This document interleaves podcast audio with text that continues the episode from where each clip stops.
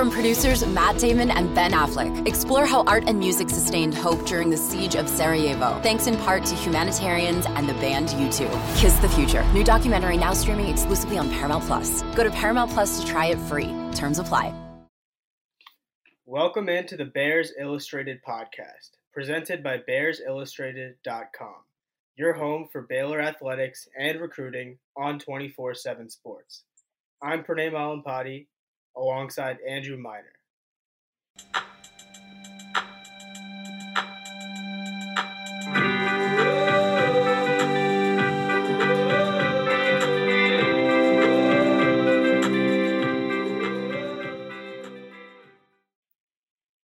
All right, this weekend Baylor had its season opener, played Albany at home. Albany's an FCS team that went 2 and 9 last year, so we kind of expected a blowout. The line was minus 42 and Baylor covered the spread. Baylor won 69 to 10. 69 points they put up. And this was with a quarter and a half of, of Kyron Drones. So, Andrew, I know that neither of us were kind of in the mood to watch the entire blowout, but we watched most of the game. So, what were what was one of your biggest takeaways from this game? Yeah, I think I think it's the the rushing attack. There's plenty of weapons uh, on on offense, and specifically with the run game. Um, it was the for me, it was the adjustments that Coach Dave Aranda made after halftime of um, of just getting the team back dialed in and focused to really put the game away. Not that it was ever in doubt, um, but I don't even know how I say this because the game was so good, but there was just a little bit of a you know, it, felt like a walkthrough at times in the first half. Uh, I thought thought Blake Shapen took quite a bit of hits, and even though the Bears were electric, made great uh, great plays, kind of you know ran past the the secondary at times for for Shapen to drop in a couple touchdown passes. Um, felt like there's some hesitancy on on the routes, um, which we kind of maybe expected that a little bit, right, with the young receiving corps. Um, but just some hesitancy, some pocket collapse where where Shapen got hit or hurried a, a few too many times. Um, and after halftime, and they didn't really establish a run game in the first half. Baylor only had 73, 73 yards of rushing in the first half. Uh, so they didn't really go out and establish themselves from an offensive line uh, perspective in the trenches with a strong running game. Uh, and that was immediately fixed in the second half. They came back out of the locker room, no biz, uh, no nonsense mentality, all business, and uh, you know they just blasted any hope that uh, you know Albany had, and they did it with basically all backups, as you alluded to. Um, so I, I, feel very good about that game. There weren't really that many mistakes, uh, you know, um, out there, and now Baylor's got a great, uh, great match coming up with BYU. But you know, some things that stood up to uh, out to you, Pranay. What you know, what what were they from your perspective watching? Yeah, so I do want to touch on the offensive line a little bit because I wasn't super impressed with their performance. They still played very well. Like, not saying they didn't play well, but right. I don't. I don't think they played like one of the top five offensive lines in the country, which most people thought they were, and I still think they are. But they allowed a couple sacks in the first half, especially like you were saying. There weren't too many big holes for the running backs. So I, I hope well, they're gonna need to to play better next week if they want to. We're we're gonna get to it later, but if they want to beat BYU. I think that was one of the things that we said, like on what to watch for in some of the podcasts leading up to this season opener was just like, hey, what are you expecting? What do you want to see? And I think both of us kind of said, hey, we want to see the offensive line really establish themselves, really just be dominant against this FCS opponent, really set the tone for the season. And open up holes for a solid rushing attack because of kind of the, the youth that Baylor has at the skill positions, uh, quarterback and, and wide receiving corps. And that just didn't happen right away, but I think it obviously happened in, in the second half um, there. So, yeah, they didn't play poorly, but you're right. I don't think it was kind of what either one of us uh, expected, per se.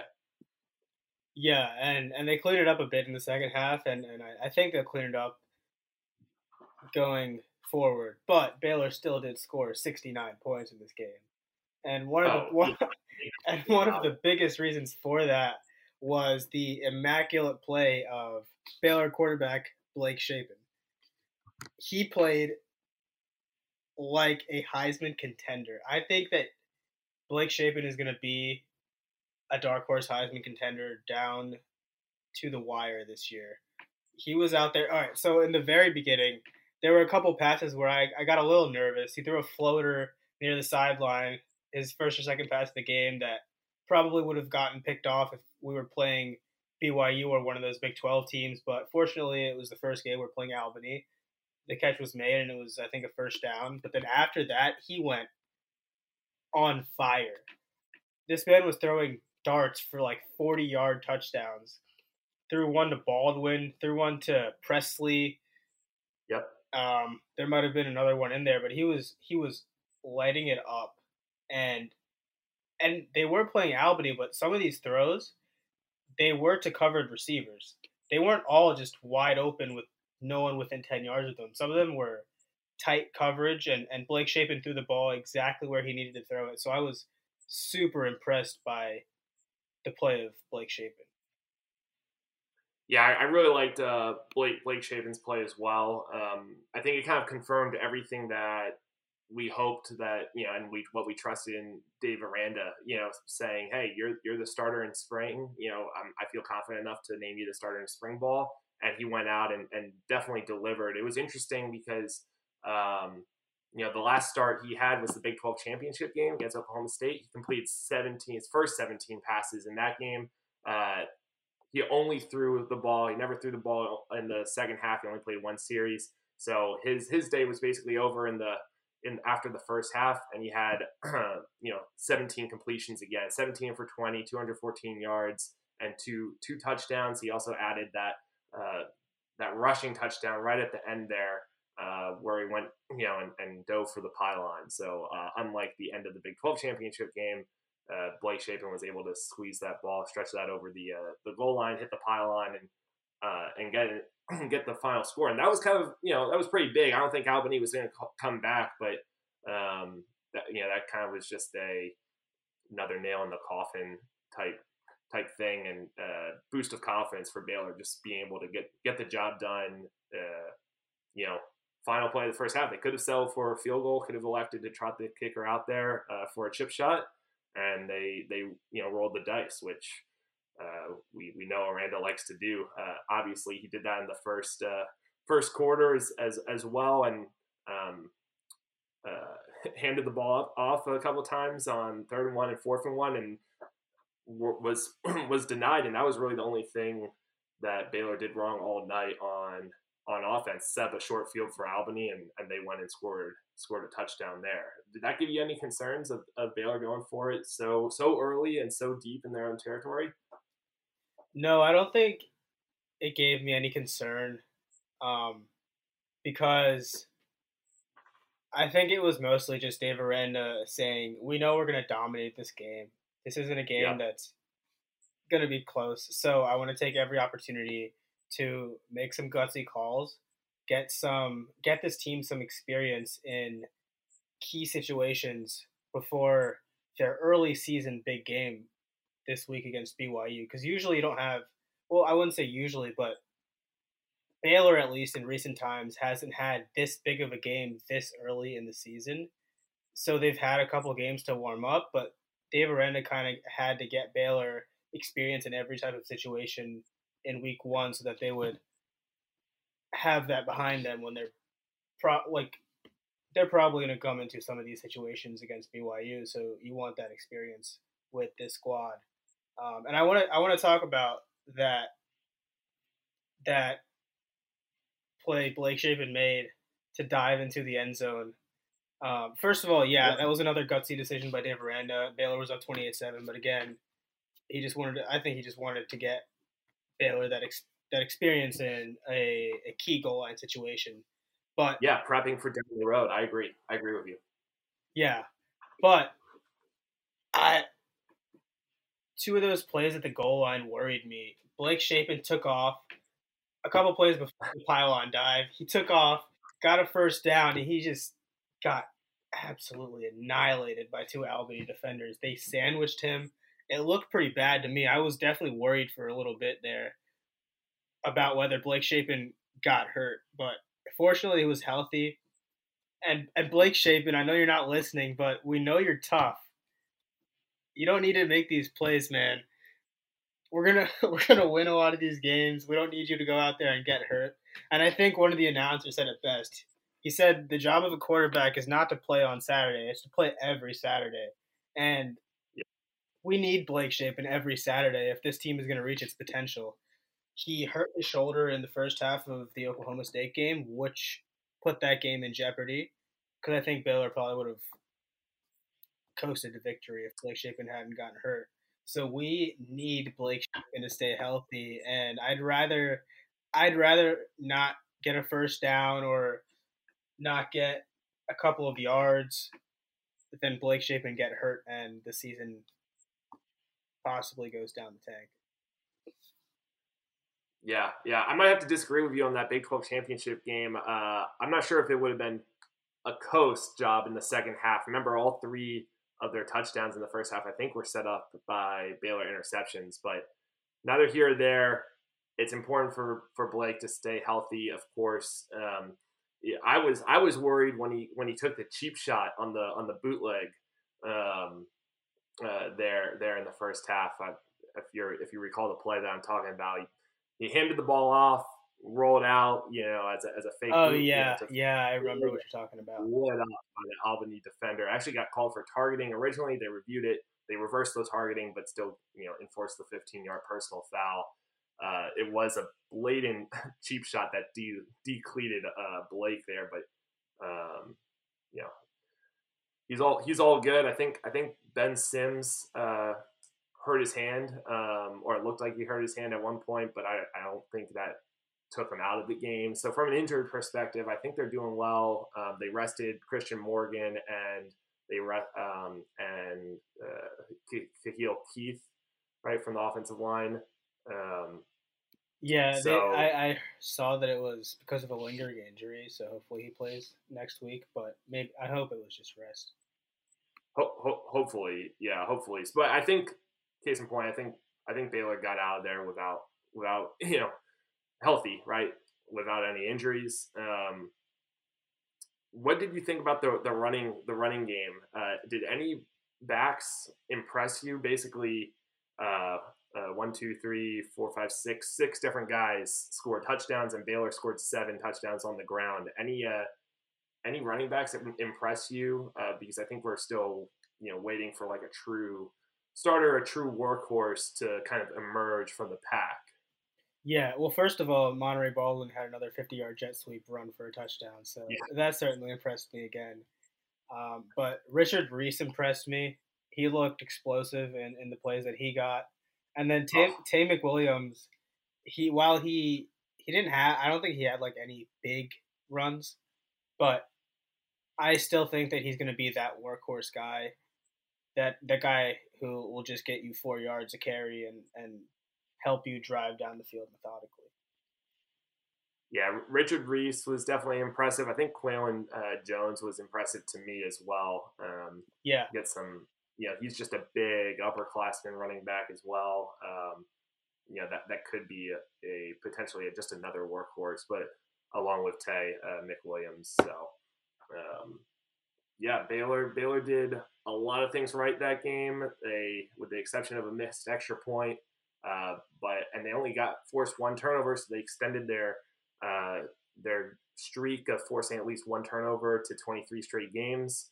Uh, that set up a short field early, and then Gavin Holmes uh, with the punt, 72 yard punt return. All of a sudden, it's 21 nothing. That happened very, very quick in the blink of an eye. Right, Blake Shapen Bond to Baldwin, fumble um, to force up a short field and squirrel to get that that touchdown, which was great to see. I think a lot of fans were happy about that, and then uh, the punt return for a uh, touchdown really just you know it was over before it started. Yeah, it was definitely nice to see Squirrel Williams get get that touchdown after his injury issues in recent years.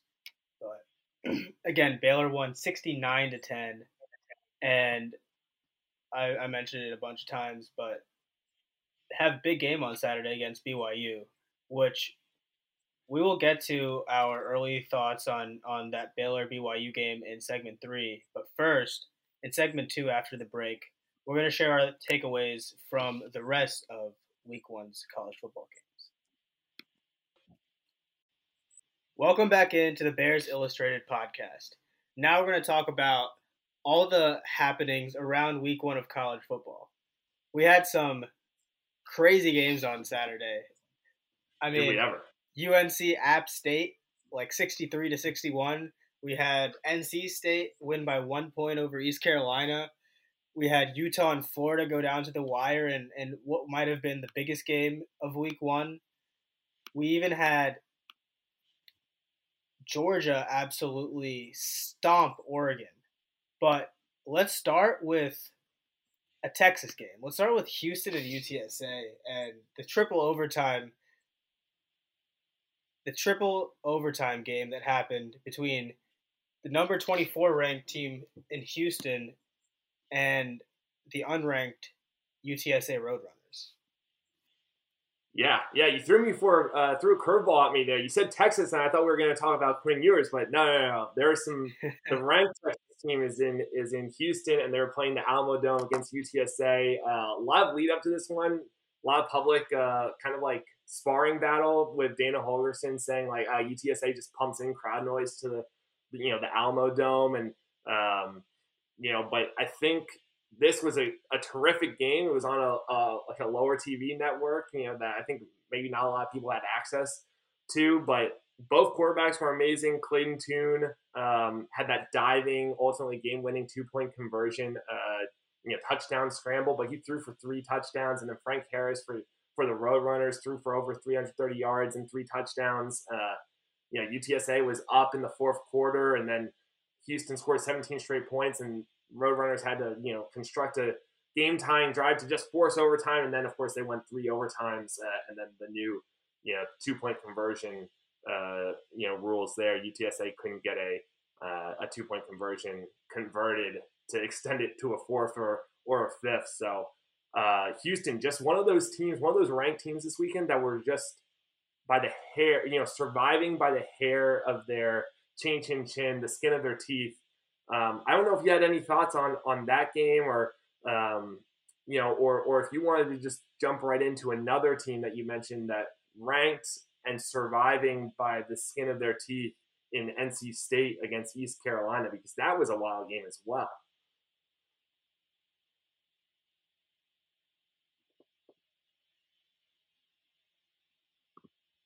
Yeah, that was a wild game as well. And the difference in that NC State game was special teams. NC State won 21 to 20 and they had a blocked punt for a touchdown. And then at the end of the game, NC State is up by a touchdown. East Carolina goes down the field and ties the game, or so we thought. They score the touchdown, make it 21 to 20, and then miss the extra point. But it doesn't end there. East Carolina somehow gets the ball back and gets another chance to win the game with a 41 yard field goal, and they missed that kick as well. So, three special teams plays caused a turnaround of 11 points and helped NC State survive this battle against their in state rival East Carolina and keep their college football playoff hopes alive. Yeah, yeah, that that they would have been decimated uh, if they did. And you're right; it came down to special teams. Uh, the Wolfpack were up 21 to seven at half, and the only reason East Carolina is back in this game is because North Carolina State fumbled at the goal line in the second half, and then got denied stuff on a fourth and goal at the goal line later in the second half, and then threw an interception with five minutes remaining uh, to to give East Carolina new life to drive you know drive a relatively shorter field uh, and score a touchdown, but then they shank the the extra point. Um, uh, a, la the the Saints against Jacksonville way back um, way back in the day. Blanking on the year, I think it might have been 01, but look that up. Look that up on YouTube. Uh, just type in Saints miss extra point versus Jacksonville and laterals or something like that. Uh, you know, same keeping the same state, same conference, just maybe up the road. I'm not sure where the geography is, but uh, you know, up the road, UNC Appalachian State, probably maybe the game of the day, definitely the most fun game of, of the day uh, to, to kick off college football on Saturday. That was back and forth. Looked to be over a couple different times. And this was one of your kind of, hey, upset alert, what to watch for. Be careful, Tar Heels. Uh, this was a fun one. What? How did you digest this one, Pranay? I digested this one with a bunch of offense because that's all this game was. It was Drake Maye and App State's quarterback Chase Brice, I think, just going back and forth. I mean, App State looked like they were out of it. They were down like 45 to 21 or something, something like that. And they put up 21 to start the fourth quarter. Yeah, and then what? They put up 28 points in the fourth. I think they put up like actually like 35 points. How many points did they put up in the fourth quarter? Oh, 40 points. Appalachian State scored 40 points in the fourth they quarter. scored 40 points in the fourth quarter. Yeah, that, that, that checks out. Yeah. Yeah. And, yeah. and then 22 for the Tar Heels. And the way this game ended, though, uh, App State drove down the field. We thought they tied the game, but instead they decided to go for two when they were down one. They missed that two point conversion on an errant throw because they had a wide open receiver in the end zone and the ball goes over his head, he falls down, and we're like, oh, I guess I guess it's over.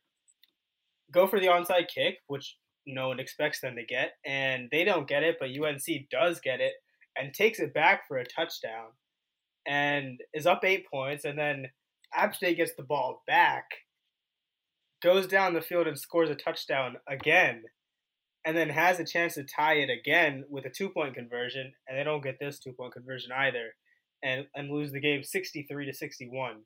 But I mean, talk about an entertaining game for week one. That was definitely my my game of week one.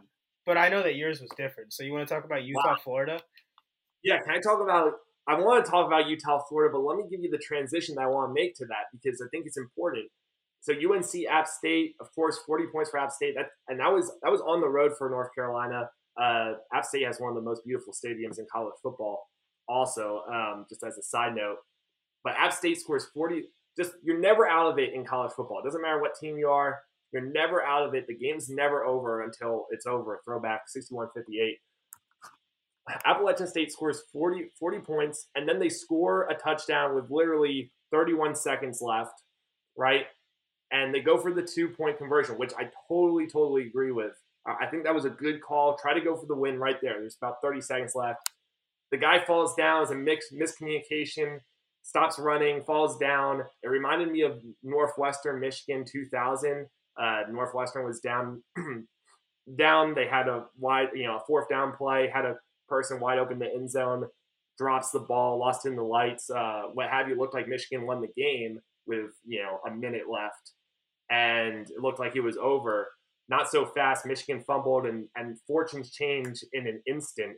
And that's how the fortunes changed for Appalachian State because not only did North Carolina take the onside kick back for a touchdown, they got a celebration penalty. So they kicked it off, the ensuing kickoff from the 20 yard line. The Mountaineers return to the midfield, and then boom, boom, Chase Brice, uh, you know, gets gets another touchdown, and then of course stopped on on the two point conversion that they had to go for because they're because they're down by two at that point. Uh, so it just it's just never over never over until until it's over. And how I wanted to make this transition to my game of the week, Utah Florida, was that I I fully support Appalachian State going for two, going for the win at the end there, 30 seconds left, the first time, right? Utah, number seven, against Florida in the swamp. That's a tough environment, no matter how good uh, Florida is expected to be. Which hopefully Florida is, is really good and can can match Georgia's level this year uh, for hopefully an entertaining SEC East uh, uh, challenge. We'll see. But in this game, right, Florida wins 29 26 on a last minute interception in the end zone against uh, that, that Cam Rising through for the for the Utes. But Florida was or Utah was uh, was down 14-13. They score a touchdown in the second half to make it 19 to to 14. Early in the second half, early in the third quarter, they decide to go for two. They're chasing points way too early on the road. They go for two and they fail. Uh, so now, now they've they've lost that point and they've given momentum to Florida, right? Uh, and ultimately, down down the road, you know, of that game, they're down three as they're driving. So a touchdown, they have to score a touchdown to win it, which is why Cam Rising is still throwing and trying to get to the end zone uh, in the in those final plays there. Uh, instead, if they didn't chase the points and they just kicked the PAT, then they would have been in a position, it likely would have been 28 27 Florida, and Utah would have been in a position where they could have melted the clock down, played conservative, and gone for a win on the road with a field goal. So you, can't, people do this all the time. People have this debate all the time in college football specifically, but you just can't chase points that early on the road um, because you don't know what's going to happen and points are so valuable. To, to me, that was the wrong decision to go for two points so early uh, in that second half. Uh, but it, it, made for a tremendous game, and uh, you know I think we disres- uh, I think a lot of people disrespected just the SEC East uh, as a whole uh, with Florida, and then with with Georgia, the defending national champions.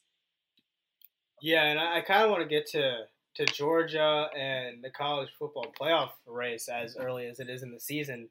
Um, but with Georgia absolutely blowing out Oregon, and then with Ohio State holding on to beat Notre Dame 21 to 10, a game that was much tighter than people expected, than certainly I expected.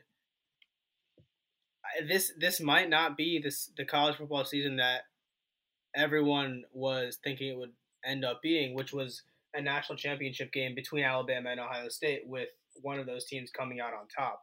Now, with Ohio State not looking like they are as lethal of an offense as everyone expected them to be, granted, Jaxon Smith-Njigba went out in the first quarter, but even yeah. without him, they have C.J. Stroud, who should be the Heisman, who was the Heisman favorite and should be the best quarterback or second best quarterback in the country, and TreVeyon Henderson, who's another Heisman contender and, and arguably the best running back in college football they should have been able to put a lot more points on Notre Dame if they were actually the clear second best team in the country. But now, not only do I think are they not the second best team in the country, I, I still have to give Georgia and Alabama their respect. I think that a team like Baylor has a shot to beat an Ohio State. A team like mm-hmm. we haven't seen Clemson play yet. They play Monday night, but Dabo Swinney's crew, if if they can get their quarterback situation figured out, I think they have a chance to overtake Ohio State. I, I this is a very interesting college football playoff scenario now that Ohio State doesn't look like it's a clear playoff lock. Pranay, I think you're absolutely right. We undervalued Georgia and we overvalued Ohio State. If these uh, weekend this weekend's results are any indication of how this season's going to play out, but it was it was really interesting to me just see Georgia throttle number eleven Oregon. Um, again, a de facto home game for the Bulldogs, but defending national champion Stetson Bennett went went off. Um, and then on the flip side, Ohio State playing at the Horseshoe, uh, number five Notre Dame. We may have undervalued Notre Dame a little bit with a first year head coach. Um, the, the Irish were really good defensively, and that was just a you know almost a defensive stalemate for, for a while before uh, you know Ohio State finally broke through, got a touchdown at the end of the third quarter, and then used a 95, 96 yard uh, drive to really put the game away. That chewed up seven minutes uh, off the clock and really put the game, made it a two score game, put the game away uh, at the end. So I, I think ultimately Ohio State, Georgia, and Alabama are pretty much the clear clear favorites and and they should coast. So I think if you're just a general college football fan, you're you're you're rooting for someone to upset uh, one, if not all of those teams this season. Um, but it was you know it was interesting to to see those those games transpire. Uh,